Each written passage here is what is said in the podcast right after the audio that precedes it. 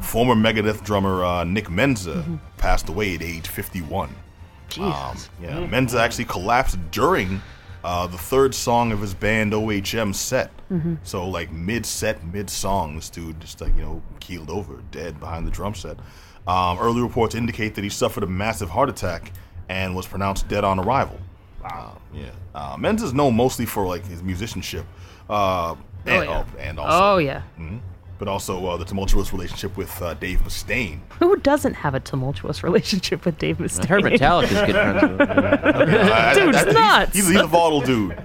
See, now that's the, that's the thing. I didn't know Megadeth all like yeah, that that but I back need then. I grew my, up- you know, the head of the metal band to be crazy to like punch nah. somebody else out. You know what I mean? I'm, I'm okay. Nah, with that. dude. The Henry, band? Henry Henry Rollins. Well, okay, that's not metal. But I was gonna say, I was was gonna, the I was man, gonna by say, the I was way? gonna, oh no, Henry Rollins is the The dude. man. But I was gonna, I was on. gonna say, like, was investing in stocks and stuff while getting uh, cups of urine thrown on him at shows. you know, like, like this dude, this dude still had his head in the game. But now Mustaine is is like his, is just like notoriously volatile. He's that, that dude Mm-hmm. is bat stuff crazy. That's fine. I'm cool. yeah. Um, but known for those, and also known for being a musical legacy. Uh, Menza's father uh, was the uh, primary saxophone player for Henry Man- Henry Mancini. Wait, the And- the the the. the Yep, he, he, he, he- he's the saxophone player on the. He's the one that played that famous uh, Pink Panther theme song. hey, that's cool. Yeah, no, that's some, slick- some, some slick stuff, and you don't think of that as related to metal. You know, like it's good to find these little cool tidbits about people, even unfortunately if it's after they pass. But uh, excuse me, I gotta stop eating cookies on the air because I got gas.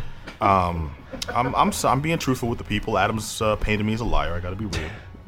What? Yeah, you, you remember how we started the show, baby. you know what you said. Well, know what you anyway, said. um, in a final show of respect uh, during Megabeth, ne- Megadeth's show, uh, just following um, uh, Menta's passing, uh, performing at the uh, at the Rock and Derby uh, out west. I actually didn't get the exact location.